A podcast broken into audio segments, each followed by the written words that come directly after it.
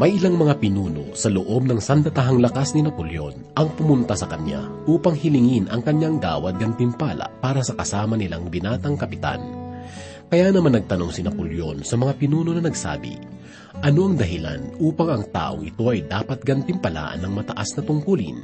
Sumagot ang mga pinuno, dahilan po sa kanyang tapang at katalinuhan ay naipagtagumpay niya ang ating bayan laban sa isang pakikipaglaban.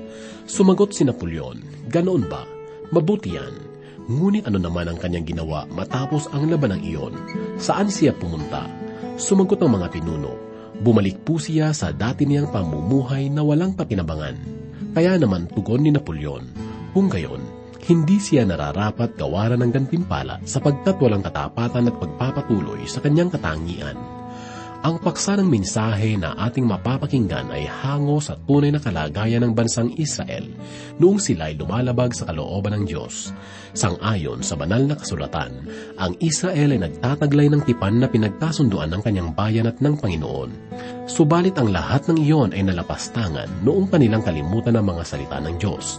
Dahil dito, ang bayan ay nauwi sa paghihirap bilang sanhi ng kanyang kawalang katapatan. Narito puminsan pa ang mensaheng magkakaloob ng buhay at lakas sa ating pananampalataya na sa atin ay yahatid ni Pastor Rufino de la Peret sa mga talata na matatagpuan sa Aklat ng Ezekiel, ikalabing anim na kabanata, talatang labing lima hanggang ikalabing walong kabanata, talatang tatlumput dalawa. Dito lamang po sa ating programang Ang Paglalakbay. Kaibigan, tantuwing mo, isang paglalakbay ang buhay. Sanga-sangang ay may kahirapan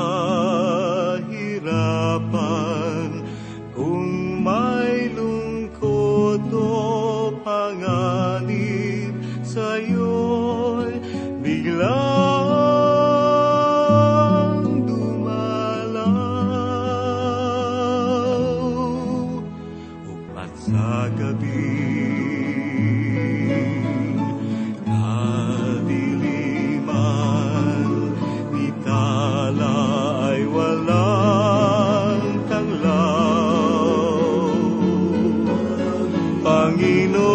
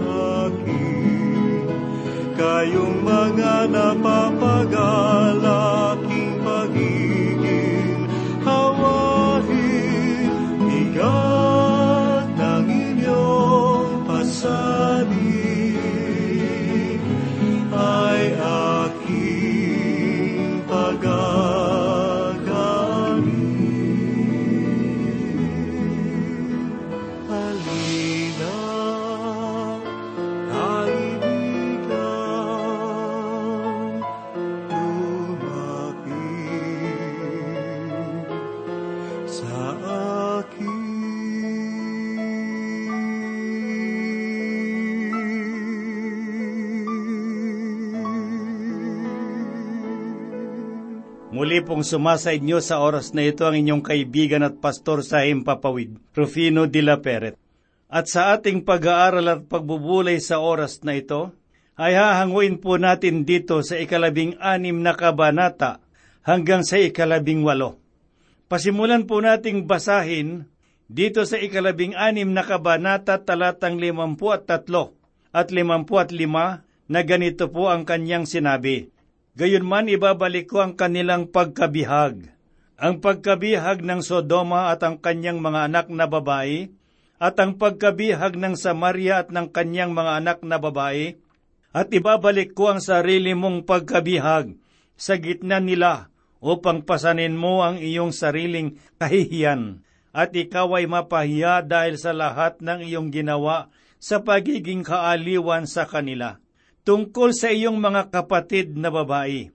Ang Sodoma at ang kanyang mga anak na babae ay ibabalik sa kanilang dating kalagayan. Ang Samaria at ang kanyang mga anak na babae ay babalik sa kanilang dating kalagayan, at ikaw at ang iyong mga anak na babae ay babalik sa iyong dating kalagayan.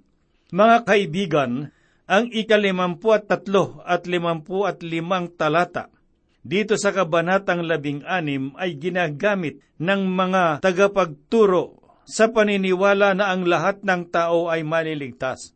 Tulad halimbawa ang ipinahayag ni Ezekiel sa ikatatlumput kabanata sa ikalabindalawang talhata na ganito ang kanyang sinabi, Aking bubuksan ang inyong mga libingan at pasasampahin kayo mula sa inyong mga libingan. Hindi pinahayag ng Diyos na ang masasama ay ibabangon at bibigyan ng buhay na walang hanggan.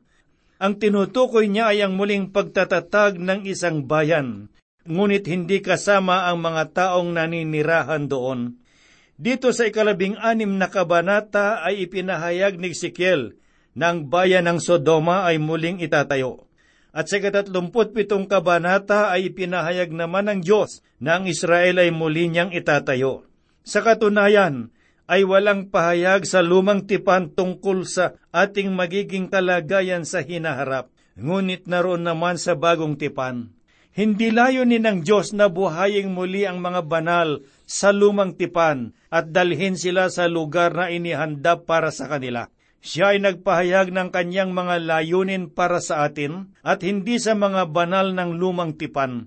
Kanyang sinabi sa kanila na magkakaroon ng langit dito sa lupa at iyon ang muling pagkabuhay na inaasahan ni Abraham. Iyon ay ang muling pagtatatag ng kanilang bayan. Malinaw na ipinahayag sa bagong tipan na magkakaroon ng dalawang uri ng muling pagkabuhay ang pagkabuhay na maguli ng mga naligtas at ang muling pagkabuhay ng mga naligaw kapag sila ay ibinangon mula sa mga patay. Kung gayon, ang mga talatang ito ay tumutukoy lamang sa muling pagtatayo ng kanilang bayan.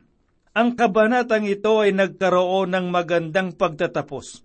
Tuto pa rin ng Diyos ang ginawa niyang pakikipagtipan sa bayan ng Israel ang kanilang mga kasalanan, paghihimagsik at pagtalikod sa Kanya ay hindi magiging hadlang sa kanilang tipanan.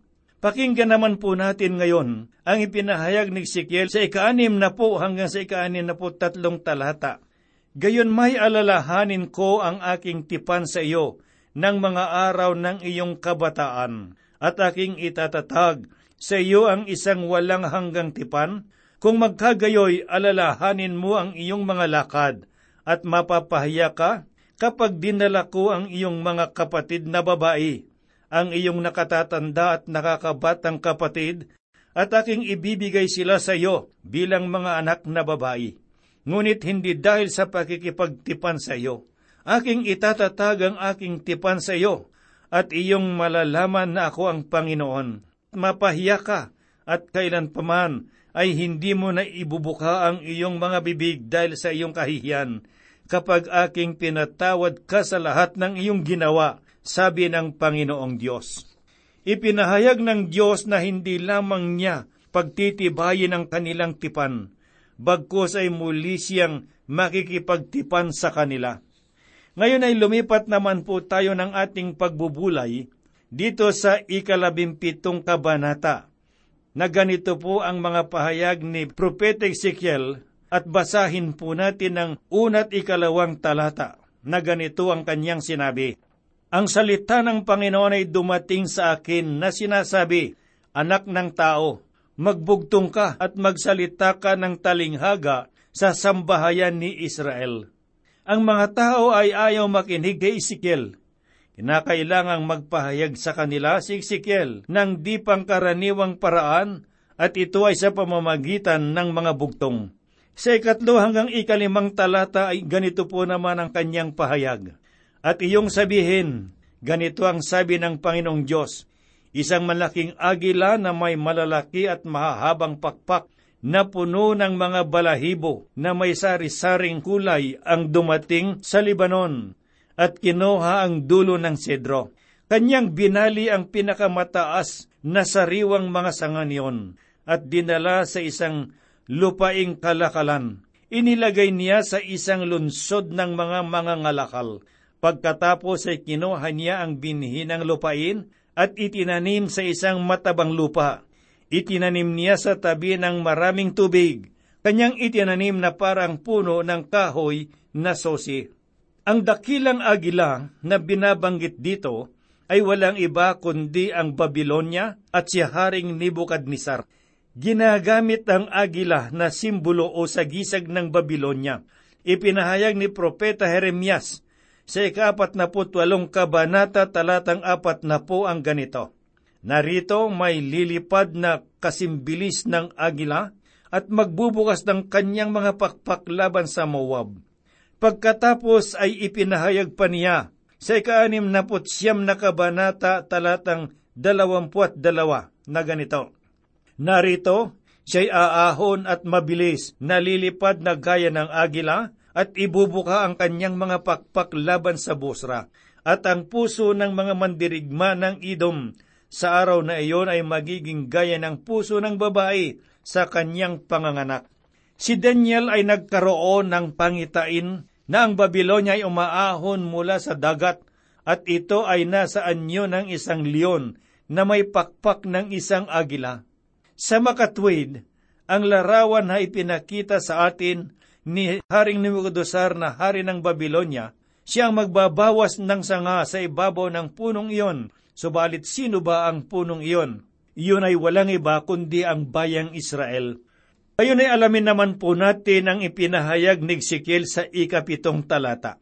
Ngunit may iba pang malaking agila na may malaking pakpak at maraming balahibo at ipinihit ang puno ng baging na ito, ang mga ugat nito sa kanya, at isinupling ang kanyang mga sanga sa dako niyon upang kanyang diligin ito mula sa pitak ng kanyang kinatataniman.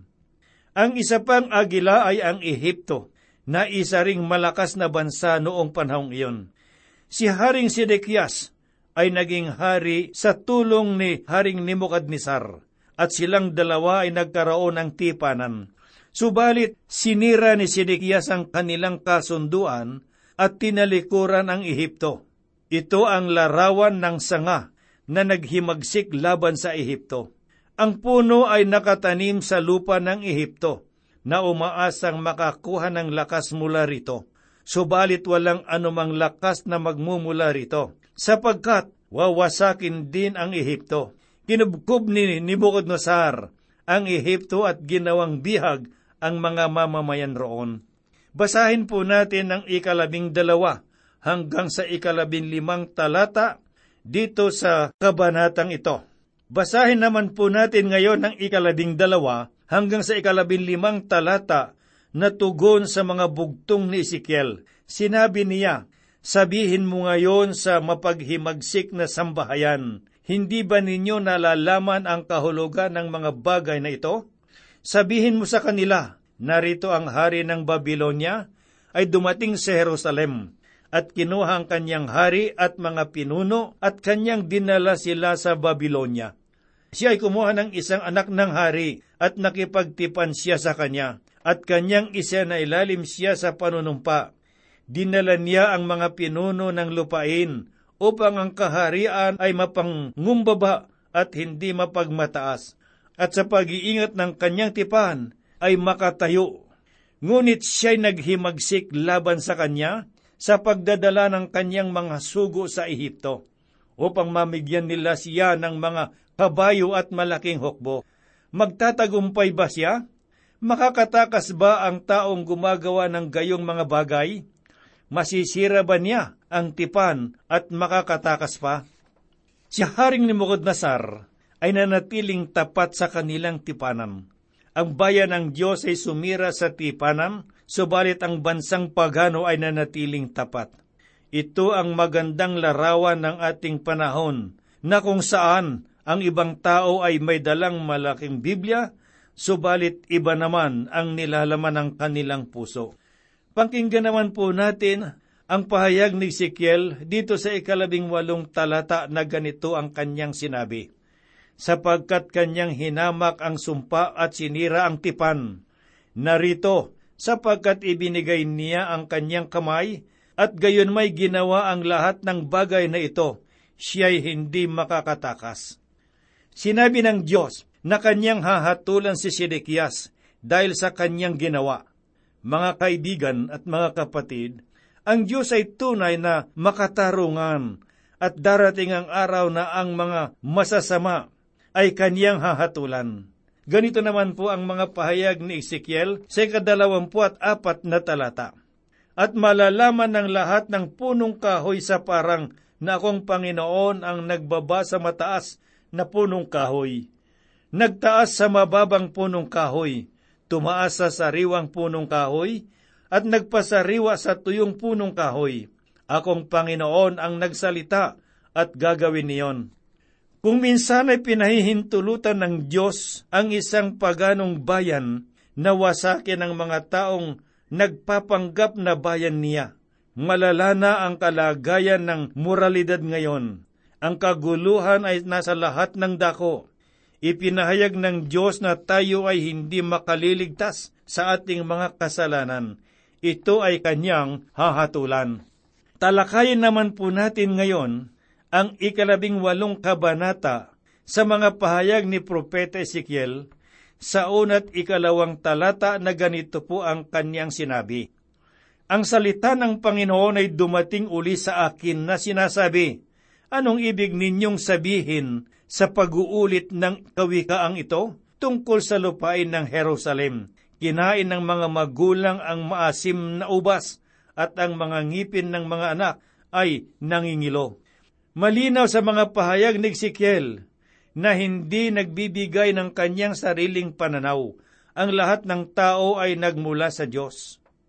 Mayroon ding kawikaan ang bayan ng Diyos at ito ay ginamit ng dalawang ulit ni Propeta Jeremias sa ikatatlumpu at isang kabanata, talatang dalawampu at siyam, na kanyang sinabi, Sa mga araw na iyon ay hindi na nila sasabihin, ang mga magulang ay kumain ng maasim na ubas at ang mga ngipin ng mga anak ay nangingilo.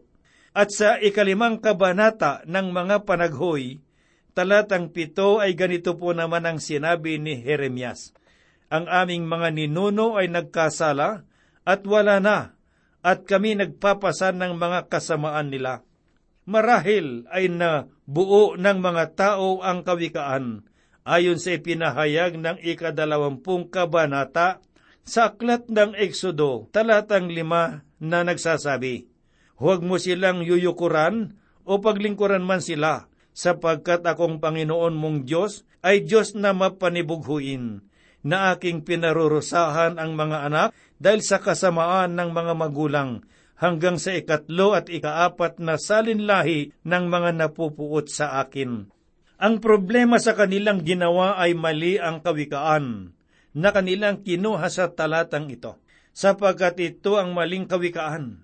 Ang mga ama ang kumain ng ubas at ang mga anak ang nagbayad nito. Marahil iyon ay tama sa ibang banda. Subalit ang Diyos ay humahatol sa bawat nilalang maging ama o anak. Hindi ito paghatol sa buhay na walang hanggan, kundi paghatol sa panahong kasalukuyan para sa mga taong sumusuway sa Kanya. Pakinggan naman po natin ngayon ang ipinahayag ni Propeta Ezekiel dito sa ikatlong talata na ganito po ang kanyang sinabi. Habang buhay ako, sabi ng Panginoong Diyos, hindi na ninyo gagamitin pa ang kawikaang ito sa Israel. Ang salitang buhay o sa ibang panguri nito ay labintatlong ulit na ginamit sa kabanhatang ito, at ang salitang kamatayan naman ay labing apat na ulit na ginamit. Ipinapakita sa atin ang buhay at kamatayan. Subalit ito ang walang hanggang buhay o kamatayan ang ipinahayag ng Diyos. Ang ipinahayag niya rito ay ang kanyang pamamaraan ng paghatol sa bawat tao. Ang dapat nating tignan ay ang kabuuan ng kabanatang ito sa ganoong kaisipan. Ganito naman po ang pahayag ni Ezekiel sa ikaapat na talata. Basahin po natin. Lahat ng buhay ay akin. Ang buhay ng ama at ng anak ay akin. Ang kaluluwa na nagkakasala ay mamamatay. Sinabi ng Diyos na lahat ng kaluluwa ay nagmula sa Kanya. Kung ang kasalanan ng Ama ay pinasan ng anak, ito ay sa dahilang ang mga anak ay sumusunod sa kasamaan ng kanilang ama. Ang bawat tao ay kailangang mamatay mula sa kanyang mga kasalanan. Sa ikalima hanggang ikasyam na talata ay ganito po naman ang pahayag ni Ezekiel. Kung ang isang tao ay matwid at gumagawa ng ayon sa batas at matwid at siya'y hindi kumakain sa mga bundok o itinataas man ang kanyang mga mata sa mga Diyos-Diyosan ng sambahayan ni Israel o dinudungisan ang asawa ng kanyang kapwa o lumapit man sa isang babae sa panahon ng kanyang karumihan. Hindi nang aapi sa kanino man, kundi isinasauli sa nangutang ang kanyang sangla, hindi nagnanakaw, ibinibigay ang kanyang tinapay sa gutom, at tinatakpan ang kasuotan ng hubad, hindi nagpapahiram na may patubo o kumukuha man ng anumang pakinabang, na iniurong ang kanyang kamay sa kasamaan, naglalapat ng tunay na karunungan sa pagitan ng dalawang magkalaban na lumalakad ng ayon sa aking mga tuntunin at maingat sa pagsunod ng aking mga batas. Siya'y matuwid, siya'y tiyak na mabubuhay, sabi ng Panginoong Diyos. Ang ipinapahayag rito ay ang buhay sa kasalukuyan at hindi ang buhay na walang hanggan. Pagpapalain siya ng Diyos sa buhay na ito at ito ang pagpapala ng lumang tipan. Alamin naman po natin ngayon ang pahayag ni Propeta Ezekiel sa ikasampung talata ng kabanatang labing walo na ganito ang kanyang sinabi. Kung siya'y magkaanak ng isang lalaking magnanakaw, nagpadanak ng dugo at gumagawa ng alinman sa mga ganitong bagay. Ngunit ang matwid na ama ay maaring magkaroon ng hindi makadiyos na anak. At dito sa ikalabing tatlong talata ay ipinahayag na hindi hahatulan ang ama, kundi ang anak. Basahin po natin at ganito ang sinasabi. Nagpapahiram na may patubo at tumatanggap ng pakinabang. Mabubuhay ba siya? Siya'y hindi mabubuhay. Kanyang ginawa ang lahat ng kasuklam-suklam na ito. Siya'y tiyak na mamamatay. Ang kanyang dugo ay sasa kanya Basahin naman po natin ngayon ang ikalabing apat na talata. Sinabi ni Ezekiel, Ngunit kung ang taong ito'y magkaanak ng isang lalaki na nakikita ang lahat ng kasalanan na ginawa ng kanyang ama at natatakot, hindi gumagawa ng ayon. Maaring ang isang anak ay hindi sumunod sa kasamaan ng kanyang ama. Isang halimbawa nito ay si Ehas na isang masamang hari Subalit ang kanyang anak na si Hezekias ay namuno na isang dakilang pagbabago sa kanyang bayan. Dumako naman po tayo ngayon sa ikalabing pito at ikalabing walong talata na ganito po ang pahayag ni Ezekiel, na iniurong ang kanyang kamay sa kasamaan, hindi tumatanggap ng patubo o ng pakinabang man. Ginagawa ang aking mga batas at lumalakad sa aking mga tuntunin. Hindi siya mamamatay ng dahil sa kasamaan ng kanyang ama. Siya'y tiyak na mabubuhay. Tungkol sa kanyang ama, sapagkat siya'y gumawa ng pangingikil, ninanakawan ang kanyang kapatid at gumagawa ng hindi mabuti sa gitna ng kanyang bayan. Siya'y mamamatay sa kanyang kasamaan.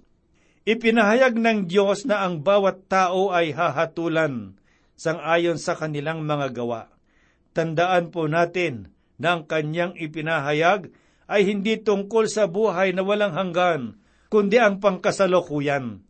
Basahin po natin ang ikatatlumput isang talata na sinabi ni Sikiel, Inyong iwaksi ang lahat ninyong pagsuway na inyong ginawa laban sa akin, at kayo'y magbagong puso at magbagong diwa.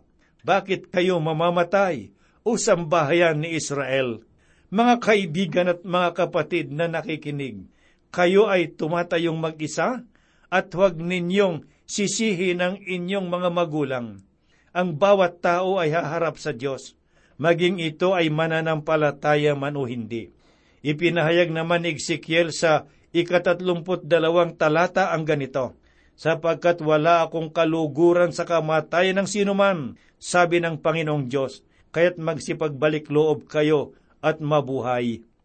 Mga kaibigan, ang tinutukoy dito ay ang pisikal na kamatayan. Hindi layunin ng Diyos na magkaroon ng kamatayan ng tao. Tandaan po natin na si Jesus ay tumangis noong mamatay si Lazaro. Ang kamatayan ay nakapasok dahil sa kasalanan at hindi sa pamamagitan ng Diyos, kundi sa pamamagitan ng pagsuway ng tao. Tayo po ay manalangin. Muli po kaming sa iyo ay dumudulog at lumalapit dakilang Ama. Pinupuri ka po namin at pinasasalamatan sapagkat patuloy mo kaming ginagabayan sa aming mga pag-aaral at pagbubulay ng iyong mga salita. Dalangin po namin ang patuloy mong pagpapala sa bawat mga kaibigan at mga kapatid. Panginoong Diyos, dalangin po namin, Ama, na patuloy mo silang gabayan at bigyang linaw at liwanag ang kanilang kaugnayan sa iyo kung sila ay may mga pangamba, mga pag-aalilangan at pag-aalala.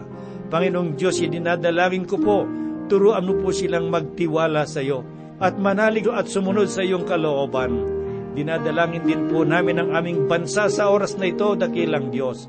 Mula po sa aming Pangulo, sa pangalawang Pangulo, hanggang sa pinakamababang nanunungkulan ng aming bansa, loobin mo, Panginoong Diyos, na sila ay maging tapat sa paglilingkod upang magkaroon ng pagkakais at pagkakasundo dito sa aming bansa. Dilangin po namin, Ama, na ikaw ang siyang manguna at ikaw, Panginoon Diyos, ang pumatnubay sa lahat ng iyong mga anak.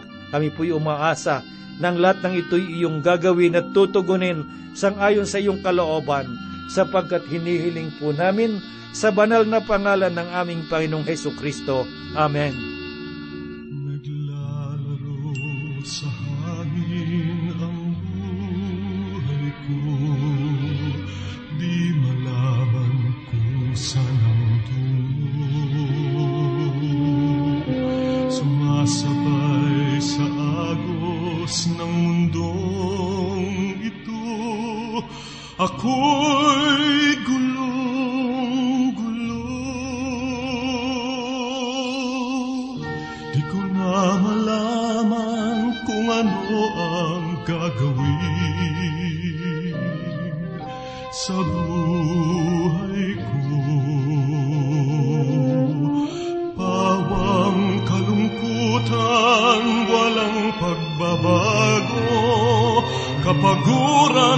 Laging nadarama ko. Kabiguan ang naging dahilan Naghahanap ng liwanag Ayaw ng laman Siyang pansamantalang Kasagutan sa aking